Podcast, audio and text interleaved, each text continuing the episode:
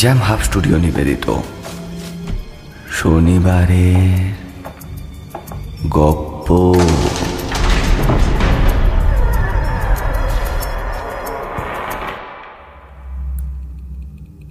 প্রতি শনিবার রহস্য রোমাঞ্চে ভরপুর গল্প দিয়ে সাজানো আমাদের শনিবারের গপ্প শুনতে। সাবস্ক্রাইব করুন আমাদের YouTube channel Jam Hub Studio সঙ্গে থাকুন, শুনতে থাকুন।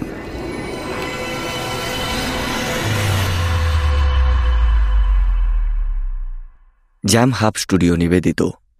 শনিবারের গপ্প এই সেগমেন্টে আজ আপনাদের জন্য শঙ্কর চক্রবর্তীর লেখা, প্রেম, আতঙ্ক। নির্দেশনা ও গল্প পাঠে আমি, ইন্দ্র। আবহ সংগীত ও স্পেশাল এফেক্টে কৃষ্ণেন্দু। চরিত্রবিন্যাসে আরফান আলী খান। অন্যান্য চরিত্রে কৃষ্ণেন্দু, আরফান। শুভ্রজিৎ, অশ্রু ও অর্পিতা। শুরু হচ্ছে আজকের গপ্প, প্রেম আতঙ্কের প্রথম পর্ব।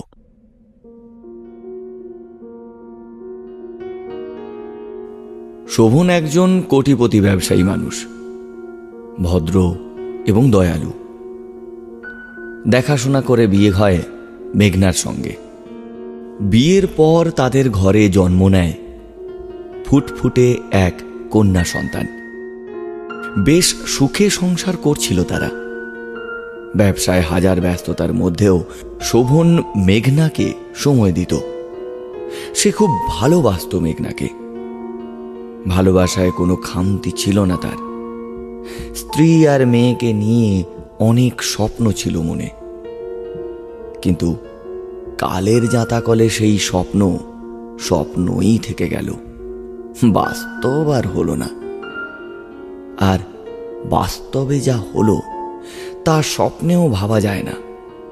ঠিক কি হয়েছিল শোভনের জীবনে? যে তার স্বপ্নটা স্বপ্নই থেকে গেল। শোভন ও মেঘনার সুখের সংসারে কি কি ঘটেছিল, আজ সে নিয়েই গল্পটা আপনাদের শোনাব। শোভনের সঙ্গে আমার পরিচয় কি করে বা শোভনের সঙ্গে আমার কি সম্পর্ক? সেটা এখানে প্রাধান্য নয়। বরং শুনুন, কি ঘটেছিল শোভনের জীবনে। বেশ কয়েকদিন হলো বাড়ির বাইরে কিংবা ঘরের ছাদে যেতে পারছিল না শোভন। আস্তে আস্তে তার শরীরটা কেমন যেন রুগ্ন আর ক্ষীণ হয়ে আসছিল। সপ্তাহ দুয়েক হলো সে ঘুমোতে পারছিল না। বিকেলবেলার দিকে একটু ঘুমের ঘোর তাকে আঁকড়ে ধরত। তবে সেটা খুব ক্ষণস্থায়ী। শোভনের স্ত্রী মেঘনা ওভারটাইম করছিল নিত্যদিন। প্রায় তিন চার মাস হয়ে গেল শোভন দৈহিক সহায়তা করতে পারছিল না তার পরিবারকে। একটি মাত্র দু বছরের মেয়ে তাদের, নাম রোহিণী। ওকে একটু আদর করত এই যা ব্যাস, এইটুকু। শোভন বুঝতে পারত, মেঘনা ক্লান্ত তিক্ত হয়ে পড়ছিল তার পরিবারকে সব দিক থেকে আগলে রাখতে। সেদিন রাতেও ঘুমটা আসছিল না তার। মাথার পেছনের শিরাগুলো যেন একটা একটা করে ছিঁড়ে যাচ্ছিল তার। পায়ের দিকের দেওয়ালে একটি জানালা খোলা আর একটি বন্ধ ছিল। শীত ছিঁড়ে বসন্ত ঢুকতে আরম্ভ করে দিয়েছিল। তার পাশে শুয়েছিল তাদের ভবিষ্যৎ, রোহিণী আর তার পাশে মেঘনা। তৃষ্ণায় তার গলাটা যেন ক্রমাগত বন্ধ হয়ে আসছিল। উঠতে যাচ্ছিল এমন সময়, না, পারছিল না। পাশের টেবিলের ওপরে রাখা জলের বোতলটা যেন দুটো শয়তানের চোখ বার করে তার দিকে বিদ্রুপ সুরে দেখছিল। সে নিজের শরীরকে সজরে নড়ানোর চেষ্টা করছিল, কিন্তু না, এক চুলও নড়াতে পারল না। তার মনে হচ্ছিল যেন দুটো চোখ আর মস্তিষ্ক ছাড়া কোনো অঙ্গ তার বেঁচে আছে, এমনটা নয়। মনে হচ্ছিল যেন তার গোটা শরীরটা ধীরে ধীরে বিছানার সাথে মিশে যাচ্ছে। কিছুক্ষণ পর তার বোধ হলো চোখ দুটো যদি জীবিত না হতো অথবা যদি সে অন্ধ হতো, তাহলে বোধ হয় ভালোই হতো। ঘরে এক মায়াবী বেগুনি বাতি জ্বলছিল, যেটা রোজ জ্বলে, তাই ঘরটাকে ভেতর থেকে ঘিরে ধরেছিল এক বেগুনি বর্ণের কিরণমালা। খোলা জানালার ওপারে রেলিং আঁকড়ে ধরেছিল দশটা আঙুল। সে শুনতে পাচ্ছিল, তার আতঙ্কিত হৃদস্পন্দনটা ছড়িয়ে পড়ছে গোটা ঘর জুড়ে। জানালার ওপারে দাঁড়িয়েছিল কালো কঙ্কাল সার সেই আঙুলের দল। আস্তে আস্তে তার নিঃশ্বাসটা যেন বন্ধ হয়ে আসছিল। তারপর দুটো হাত ঢুকে এসছিল সেই জানালার ভেতর দিয়ে। আর দেখল শুকনো লম্বা লম্বা চুলে ঢাকা একটা শীর্ণ গায়ে মুখ।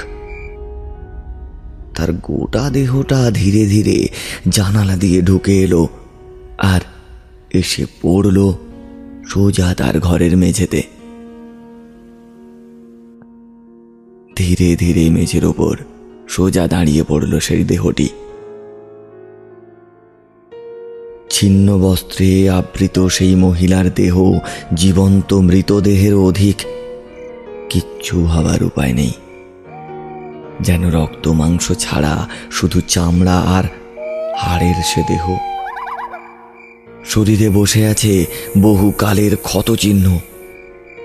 পচন ধরা রক্তের ধারা বইছিল তার সব কটা ক্ষত থেকে। বেগুনি আলোতে সেটা যেন বিভীষিকা হয়ে উঠেছিল। চোখ দুটো তার কালো কঠোর। কোনো মণি বা সাদা কোনো গোলক জাতীয় কোনো কিছুই ছিল না। কালো দুই কোঠরে জ্বলছিল। দুই ক্ষুদ্র সাদা বিন্দু। এই দৃশ্য দেখার পর নিঃশ্বাস যেন তার বন্ধ হয়ে আসছিল। বুকের কাছে কিছু একটা জমাট বেঁধে বসেছিল যেন। সে দেখল মূর্তিটা মেঝের ওপর। চার পায়ে হাঁটছে। যে দেওয়ালে বেগুনি ল্যাম্পটা জ্বলছিল, সেই দেওয়াল বেয়ে উঠে আসছে সেই মূর্তিটা। এই রূপ কি বাস্তবে সম্ভব? আস্তে আস্তে হামাগুড়ি দিয়ে সেটা ল্যাম্পের কাছে গিয়ে ল্যাম্পটার উপর কামড় দিল। অমনি একটা শব্দ করে ল্যাম্পের কাঁচের টুকরোগুলো ভেঙে নিচে ছড়িয়ে পড়ল। ঘরটাতে তখন শুধুই অন্ধকার, গভীর অন্ধকার। সে মেঘনাকে নিজের সর্বশক্তি দ্বারা ডাকার চেষ্টা করল, কিন্তু পারল না। তার মনে হচ্ছিল, তার স্বর যেন সেই অশুভ নিস্তব্ধ অন্ধকারে মিলিয়ে যাচ্ছে। সে এবার পাশ ফিরে তাকালো অনেকটা কষ্ট করে। দেখল, দুজনেই গভীর নিদ্রায় মগ্ন। সে আবার সেই দেওয়ালের দিকে তাকালো। না, আর তো কিছুই দেখতে পেল না সে। গেল কোথায় সেই মূর্তিটা? মেঝেতে একটা খসখস করে শব্দ হচ্ছিল। হঠাৎ কোনো এক অদৃশ্য শক্তি তার দৃষ্টিকোণ সরিয়ে নিয়ে গেল বিছানার কাছে, আর তখনই তার হাড় হিম হয়ে এলো। ধারালো নখগুলো বিছানায় ঢুকিয়ে দিয়েছে সে। কি ভয়ানক সে দৃষ্টি! আস্তে আস্তে আবার দাঁড়াল সে। দুহাত দিয়ে তার বুক আর হাতের ওপর নিজের হাত বোলাতে লাগল। কালো কুৎসিত সে হাত জোড়া, তার থেকেও কুৎসিত আর বিভৎস। তার আঙুলের ওই পচা চামড়ায় ঘেরা নখগুলো। কিন্তু সে তো কোনো স্পর্শের অনুভব করতে পারছে না। এবার সে একইভাবে উঠে তার বুকের ওপর বসল।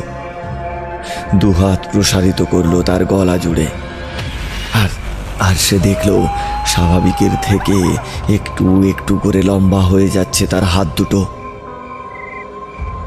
হঠাৎ করেই সে অনুভব করতে পারছিল কয়েকটা ধারালো নখ তার গলা আর কাঁধ চেপে ধরেছে। তার শ্বাস প্রশ্বাস এবার প্রায় বন্ধ হয়ে আসছিল। সে চোখের সামনে সবকিছু ঘোলাটে দেখছে এখন। শুধু দুটো কোঠর আর তার ভেতরে দুটো ক্ষুদ্র মণি সে অনুভব করতে পারছিল তার কাঁধ গলার চামড়া একটু একটু করে ছিঁড়ে যাচ্ছে আর রক্তে ভেসে যাচ্ছে তার বিছানা। তার আর কোনো শক্তি অবশিষ্ট ছিল না। আস্তে আস্তে নিস্তেজ হয়ে আসছিল হঠাৎ। কি কারণে জানি না। কোনো একটা কারণে তার বুকটা অস্বাভাবিকভাবে কাঁপছে। যেন কেউ জোরে জোরে কাঁপাচ্ছিল তার বুকটাকে। সে অনেক কষ্টে চোখটা খুলল।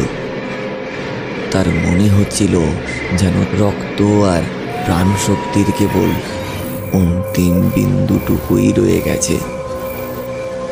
তাও অনেক কষ্টে তাকালো সে। এই কিসব বিড়বিড় করছ তুমি? কি হয়েছে তোমার? এই, কি হলো? স্ত্রীর কথা কানে বাজতেই ধরপড় করে উঠে বসল সে। তার শরীর যেন ঘামে চুপচুপ করছে। সারা গায়ে একটা অসহ্য ব্যথা। মূলত ওই কাঁধের কাজটায়। তার স্ত্রীকে সে সব কথাটা খুলে বলল। শোভন, আমি অনেকবার বলেছি, ডাক্তারবাবুও বলেছেন। এটা হচ্ছে শুধু স্লিপ প্যারালাইসিস ছাড়া আর কিছুই নয়। কেন বুঝছ না বলো তো তুমি? এত কথা শোনার ইচ্ছে বা ক্ষমতা ছিল না। তার কাঁধে বৃত্তাকার ন্যায় একটু ব্যথা করছিল। রোহিণী গভীরভাবে ঘুমোচ্ছে তখন। তখনও অন্ধকারটা কাটেনি। নিশি পাখি দূর থেকে ডাকছে। হ্যাঁ এক মোহের নেশায়। আচ্ছা তোমার মতে এক রুগ্ন শুকনো মেয়ে ওই জানালা বেয়ে এসে দেয়াল বেয়ে এই ল্যাম্প কামড়ে তোমার বুকের উপর উঠে গলা টিপছিল তোমার। তাই তো? শোভন শোভন, তুমি কি ভুলে যাচ্ছ যে আমরা তিনতলায় থাকি? আর দেখো ল্যাম্প এখনও ঠিক আছে, ঘরের সব আসবাবপত্র যেমন ছিল তেমনই আছে। আর তোমার গলায়, কই দেখি? কোনো চাপের দাগ নেই সব কিছু ঠিকই আছে। কোনো অস্বাভাবিকতার ছোঁয়া নেই। মেঘনার গলায় এবার বিরক্তির উপস্থিতি। মেঘনা তার কথায় গোটা ঘরটাকে ভালো করে পর্যবেক্ষণ করতে লাগল। না, সত্যিই তো সব ঠিক আছে। ওর কথা ভীষণভাবেই ঠিক। তবে কি সে ভুল দেখল? তাহলে তার ঘাড়ে গলায় বুকে মৃদু ব্যথা অনুভব করছে কেন? আবার ভাবলো, হয়তো ওরাই ঠিক? এতদিন ধরে তার ওই স্লিপ প্যারালাইসিস হচ্ছে। যার হচ্ছে সেই কেবল ব্যাপারটা বুঝতে পারবে। ডাক্তার বলেছেন এটা স্বাভাবিক মস্তিষ্কের ব্যাপার। কিন্তু কেউ বিশ্বাস করছিল না তার অনুভবগুলোকে। তুমি নির্ঘাত সবার আগে ওষুধ খাওনি। তাই এমনটা হচ্ছে। হুম। কথাটা ঠিক। সত্যি তো। ভুলে গেছিলাম আমি। এ কদিনে কি যে হয়েছে ভুলো মনটা যেন একটু বেশি জাগ্রত হয়ে পড়ছে। এই নাও ওষুধটা খেয়ে নাও। হ্যাঁ হ্যাঁ, দাও। এবার শুয়ে পড়ো, নাহলে আরও সমস্যা দেখা দেবে। ঘুমো। মেঘনার শেষ কথাটা কিংবা কোনো এক শক্তি যেন তাকে মোহাগ্রস্ত করে নিদ্রার কবলে ঠেলে দিল। সেদিনের কিচ্ছু আর তার মনে নেই। যখন ঘুম ভাঙল, তখন সকাল গড়িয়ে বেলা হয়েছে। মেঘনা অফিস যাওয়ার জন্য তৈরি হচ্ছে। আচ্ছা আমি বেরোলাম হ্যাঁ? আমাকে অফিসে ঢোকার আগে আরেকটা জায়গায় যেতে হবে। আবার সেখান থেকে বাজার গিয়ে তারপর অফিসে যাব। তুমি ভালো থেকো। আর শোনো, ওর খেয়াল রেখো কিন্তু। কথা শেষে তার কপালে কোমল ঠোঁটের ছোঁয়া রাখল মেঘনা। সব ওষুধের থেকে এটা অনেক বেশি কার্যকর। রোহিণীকে কোলে তুলে অনেকবার চুমু খেলো সে। সে তখনও ঘুমোচ্ছে। তারপর আরেকবার শোভনের কাছে গিয়ে তার মাথায় হাত বুলিয়ে দরজা লাগিয়ে চলে গেল মেঘনা। শোভন মনে মনে বলতে লাগল, সত্যি, ওর জন্যই আজ এ পরিবার চলছে। না হলে তো কবেই থাক যাই, মেয়ের খাবারটা তৈরি করে নিয়ে আসি। ও এখনই উঠে পড়বে। আমার আবার এই শরীরে কখন যে কি হয়। রান্নাঘরে সবে তার রান্না শেষ হয়ে এসেছে। এমন সময় একটা ক্ষীণ কণ্ঠস্বর ভেসে এলো তার কানে। হ্যাঁ ঠিক তার ঘর থেকে ভেসে আসছে। রোহিণী কি জেগে গেল? তার হাতে ধরা দুধের বোতলটা গ্যাসের পাশে রেখে দিল।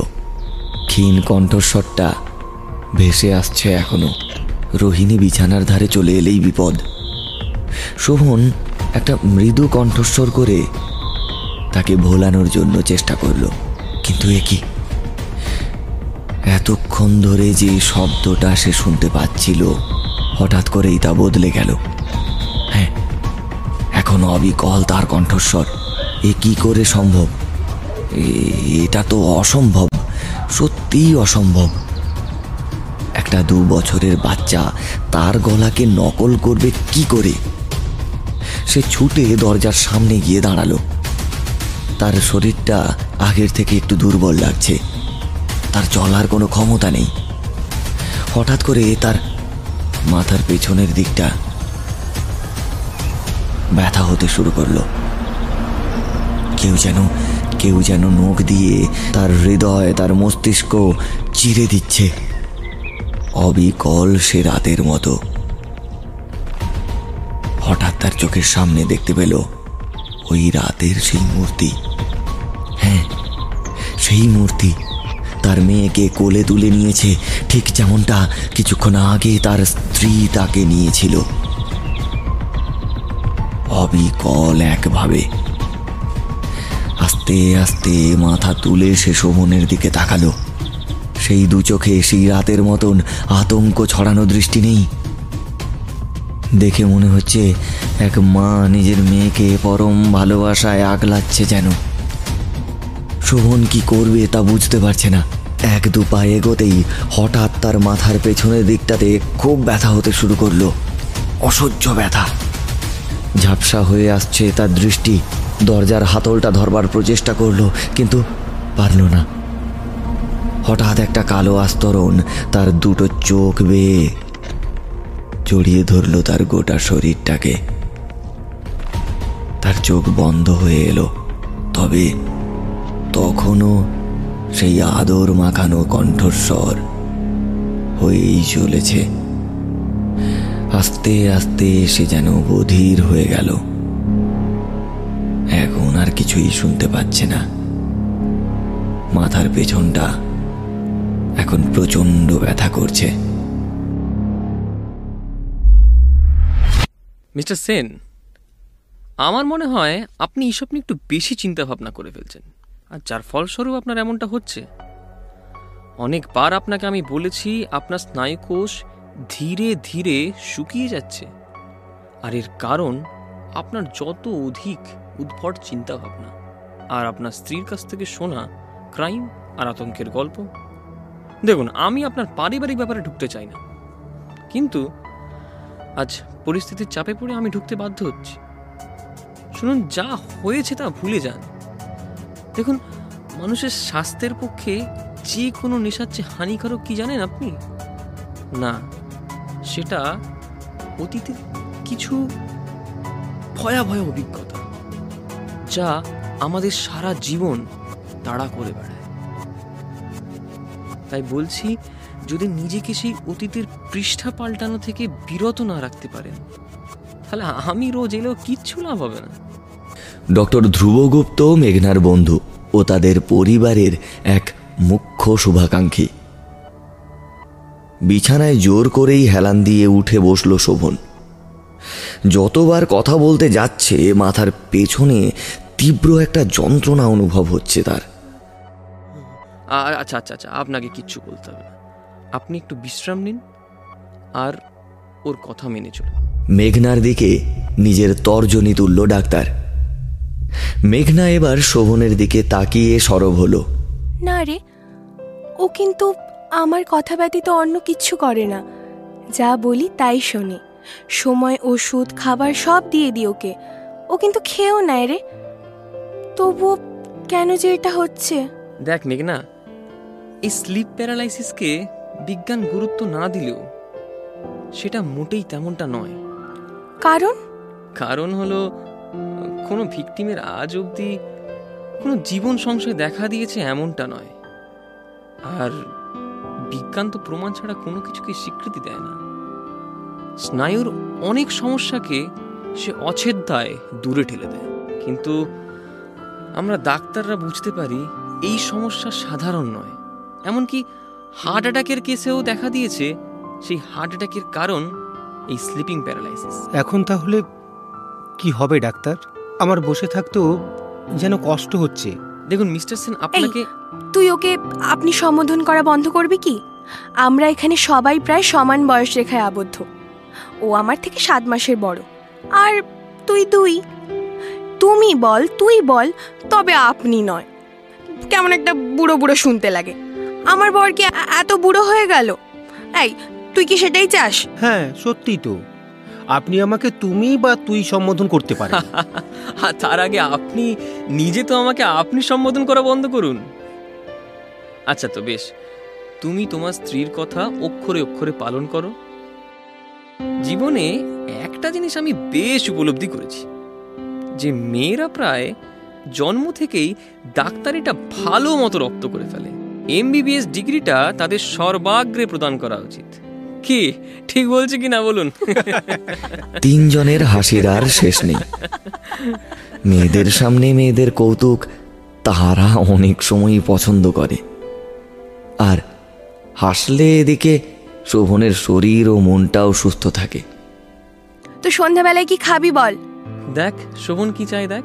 না না আজ তোমার জন্মদিন তুমিই বলো। অদ্ভুত ব্যাপার। আপনি তুমি জানলে কি করে? আজ আমার জন্মদিন? ধ্রুবর দিকে সরে এসে ফিস ফিস করে বলল তুমি একটু ভুল ছিলে ডাক্তার। মেয়েরা প্রথম থেকে সব কিছুতেই প্রথম হয়। এই তোমরা কি ফিসফিস করছ গো? না না কিছু না। ওই একটু ডাক্তারি নিয়ে এক কাজ করো দেরি করো না যাও তুমি রান্না করো রান্না করো। আরে ডাক্তারবাবু কখন আবার হাসপাতালের বাহানা দিয়ে কেটে পড়তে পারি? আরে না না না। গোটা দিনটাই আমি আজ এখানে কাটাবো। শুধু তাই নয় আজ তুই রান্না করে আমাদের খাওয়াবি। মানেটা কি? আমি? হ্যাঁ তুই। এই চল রান্না করবি চল। মেঘনা ঠেলে তাকে রান্নাঘরের দিকে নিয়ে গেল। ওর রান্না সত্যিই খুব সুস্বাদু। রোহিণী তখন এদিক ওদিক তাকাচ্ছে। কি বাবু কি হলো বাবু? শোভন রোহিণীকে দুহাত দিয়ে তুলে তার নিজের বুকের ওপর বসালো। রোহিণী হাসছে। মনে এক সমুদ্র দুঃখ নিয়ে কোনো নিষ্পাপ শিশুর সামনে এলে যেন সব কোথায় বিলীন হয়ে যায়। কিছুই মনে থাকে না আর। পাশে মোবাইলে বাচ্চার গান চালাতে গিয়ে মেঘনার স্বর ভেসে এলো।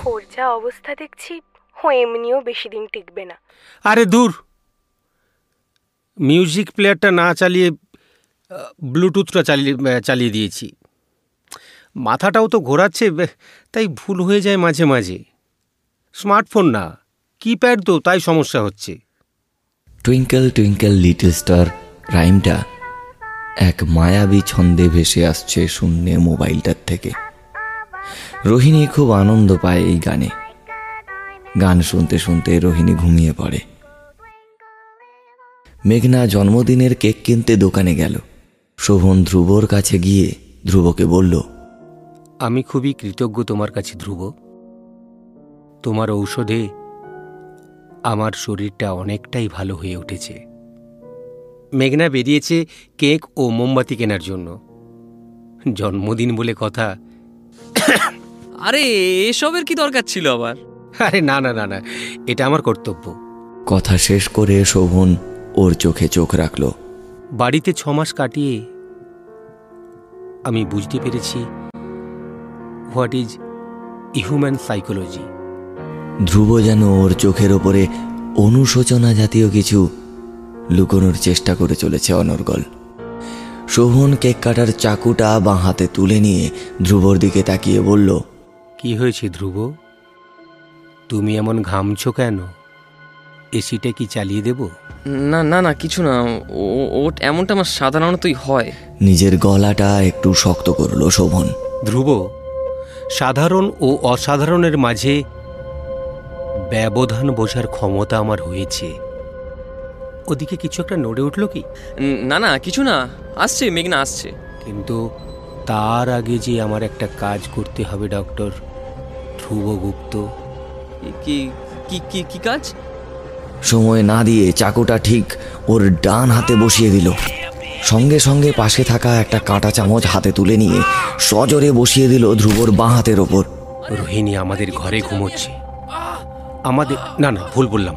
আমার আমার ঘরে রোহিণী ঘুমোচ্ছে। টেবিলে রক্তের স্রোত বয়ে চলেছে। ঘরটা আর্তনাদে জেগে উঠেছে যেন। তোমার প্রতিদ্বন্দ্বী আরও একজন আছে ধ্রুব। আরও এক ধ্রুব আছে আমার স্ত্রীর জীবনে। তার নাম কৌশিক আমি কি করে পারি তোমার জীবন নষ্ট হতে দিতে? তুমি তো একজন ডক্টর তোমায় কি এসব মানায়? না মানায় না। তোমাকে আমি মুক্তি দিতে চাই। যদিও তোমরা সত্যি খুব অকৃতজ্ঞ। তবু আমি তোমাদের সাহায্য করব। আর তোমরা তোমরা আমাকে স্লিপ প্যারালাইসিসে এসে ভয় দেখাবে। তাও আমি ভালো কাজ করেই যাব। কেউ পারবে না আমাকে থামাতে। তার কথাগুলো শুনছে না ধ্রুব। খুব চেঁচাচ্ছে। দূর দূর এত আওয়াজ করলে হয়। প্রতিবেশী কি না কি ভাববে? শোভন চাকুটা আর কাঁটা চামচটা ওর দু হাত থেকে তুলে সোজা ধ্রুবর কপালে বসিয়ে দিল। ধ্রুব ওঠার চেষ্টা করল, কিন্তু কিন্তু পারল না। সে ধীরে ধীরে কোনো অজানা অন্ধকার গহরে যেন চলে গেল। আমাকে সব কাজ আস্তে আস্তে করতে হবে। মেঝে নোংরা করলে হবে না। মেঘনা মৃত্যু রক্ত পছন্দ করে না, আমি জানি। তাই লাশটাকে ছাদেই লুকাবো ভাবছি। আমি শুনেছি মনুষ্য দেহের থেকে সার সর্বশ্রেষ্ঠ ও উচ্চমানের।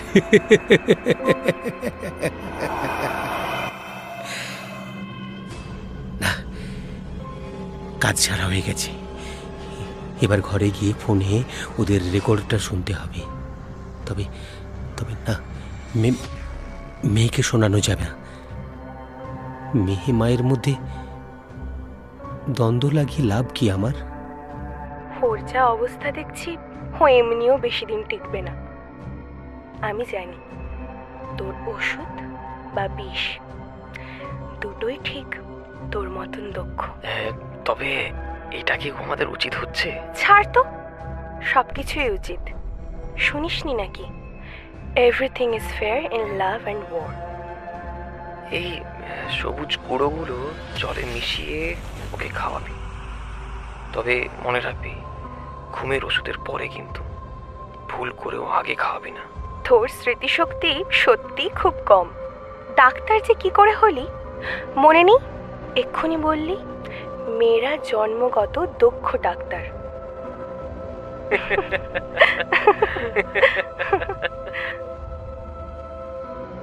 দুজনেই চাপা স্বরে হেসে উঠল। তাদের হাসিগুলো এমন যেন তা কাউকে শুনতে দিলে হবে না। শোভনও ওদের হাসির শব্দের সাথে সাথে হাসতে লাগল আর বলল,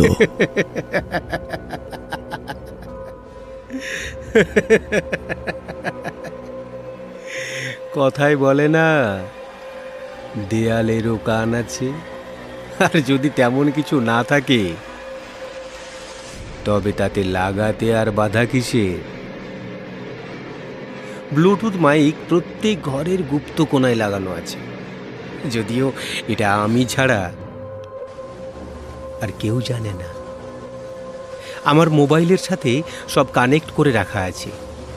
ও হ্যাঁ শুধু আমি নয়। আজ থেকে আমার মেয়েও জানলো। ওকে আজ শোনালাম রেকর্ডটা। হাসছে ও। হাসারই তো কথা, বাচ্চাদের তো সব কিছুই ভালো লাগে। আমি একটু ক্লান্ত হয়ে পড়েছি আজ। রোজ এক কথা, এক জিনিস আর যেন ভালো লাগে না। একটু ঘুমিয়ে নি। মাথার পেছনটা একটু যেন ব্যথা করছে। নতুন ডাক্তার খুঁজতে হবে আবার। এই বলছি তিন দিন হয়ে গেল খোঁজ পাওয়া যাচ্ছে না ধ্রুবর। কোথায় কোথায় গেল বলো তো? আমি কি করে জানব বলো? সেদিন তো তোমার আসার আগে হুট করে চলে গেল। আমার শরীরটা একটু খারাপ করছিল তাও ওকে বললাম থাকতে কিন্তু ও তো শুনলো না। বলল কি একটা দরকার আছে ওর। এই বলে তো ও চলে গেল। সত্যি তো ছেলেটা ছেলেটা গেলটা কোথায়? আমার না আমার এবার না খুব চিন্তা হচ্ছে। মেঘনা আমার খুব অনুশোচনা হচ্ছে অনেক দিন ধরে। শোভনের কথায় নিজের মেয়ের দিকে হাত বাড়াতে গিয়েও নিজেকে সম্বরণ করল মেঘনা তার দু চোখে তখন তীক্ষ্ণ দৃষ্টি। কেন? কি হয়েছে? তুমি তো জানো সব। তাও জিজ্ঞেস করছ আবার? এক প্রাণ হত্যার কলঙ্ক আমাদের কপালে। জীবনে যতদিন বেঁচে থাকব, তা আমাদের সাথেই বাঁচবে। সমাজ ও পুলিশের থেকে নিস্তার পেলেও নিজের থেকে নিজেকে কি করে বাঁচাবো? মেঘনা এগিয়ে গেল শোভনের কাছে। শোভনের ডান হাতটা নিজের দু হাতের মাঝখানে ঢুকিয়ে নিল। শোভন অনুভব করল। মেঘনার দুটো হাত বেশ ঠান্ডা। শোভন, আমাদের আমাদের কিন্তু আর কোনো উপায় ছিল না সেদিন। আর তোমার কি মনে হয়? ওই মহিলা পারতো? দারিদ্রতা কাটিয়ে নিজের মেয়েকে মানুষ করতে? পারতো না। আমরা তো বরঞ্চ বাঁচিয়েছি মেয়েটাকে। ওকে ছাড়া ওকে ছাড়া কিন্তু আমি থাকতে পারব না। কিছুতেই পারব না বলে দিচ্ছি। শোভনের কাঁধে হাত দিয়ে নিজের মেয়েকে কোলে নিল মেঘনা। তারপর রান্নাঘরের দিকে এগিয়ে গেল। শোভনের চোখের সামনে এক বছর আগের কয়েকটা ছবি ভেসে উঠল।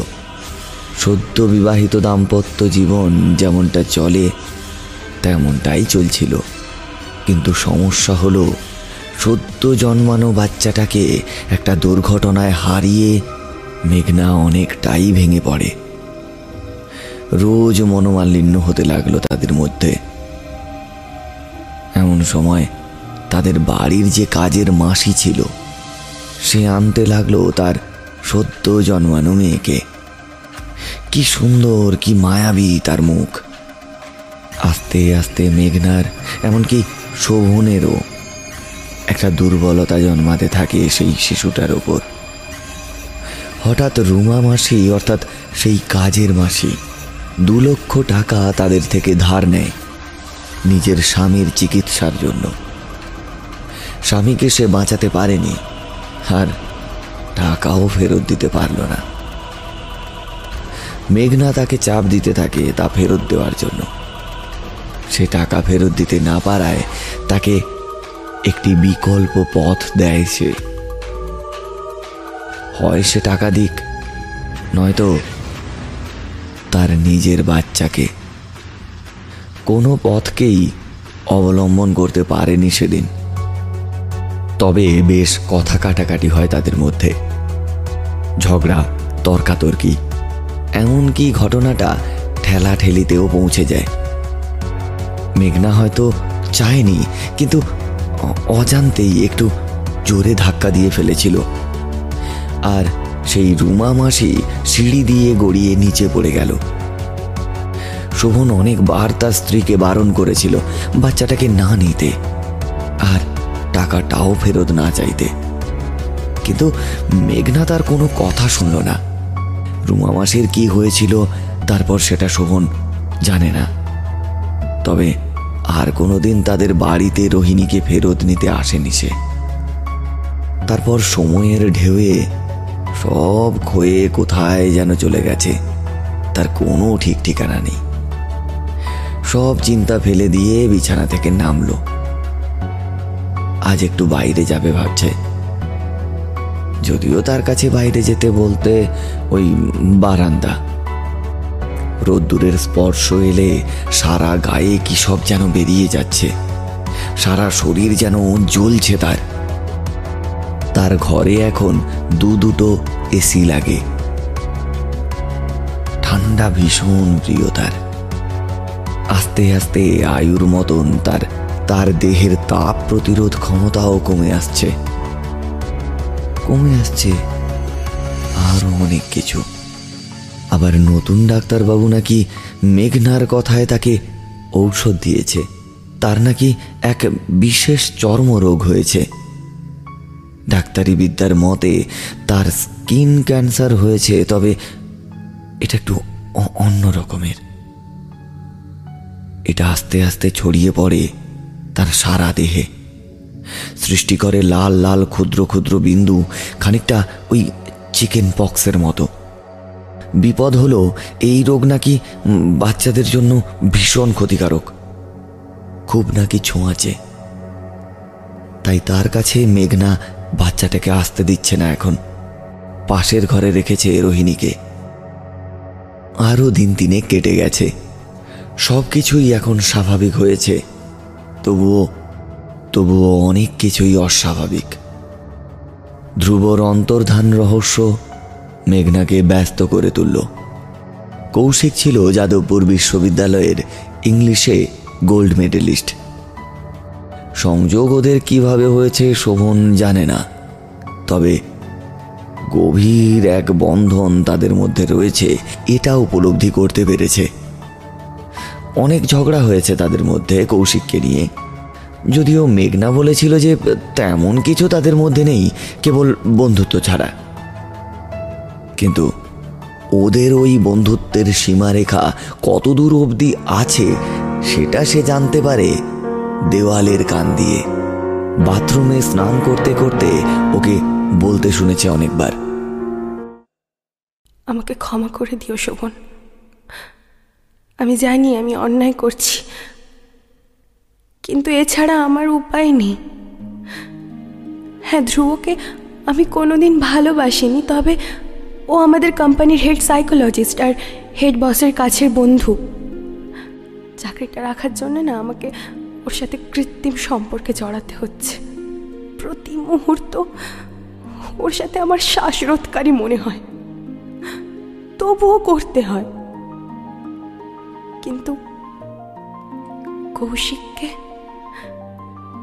কৌশিককে আমি মন থেকে ভালোবাসি। সেই কলেজ থেকে। বাবা মা দেখাশোনা করে বিয়ে ব্যতীত অন্য কিছুতে আমার বিয়ে দিতে রাজি ছিল না। কি করে পারব আমি বলো তো? আমার প্রেমকে ভুলে গিয়ে তোমাকে ভালোবাসতে? যদি যদি কোনোদিন সব কিছু তুমি জানতে পারো, সেদিন ক্ষমা করে দিও আমাকে শোভন। ক্ষমা করে দিও। যতবার এই রেকর্ডটা শুনি, আমার আমার ভেতরে কি যেন একটা ছিঁড়ে যেতে থাকে। প্রায় এক মাস পর কৌশিক ফিরছে মুম্বাই থেকে। প্রতিবার প্রথমে সে আমাদের সাথে দেখা করে। বলাই ভালো, মেঘনার সাথে। হ্যাঁ ঠিক।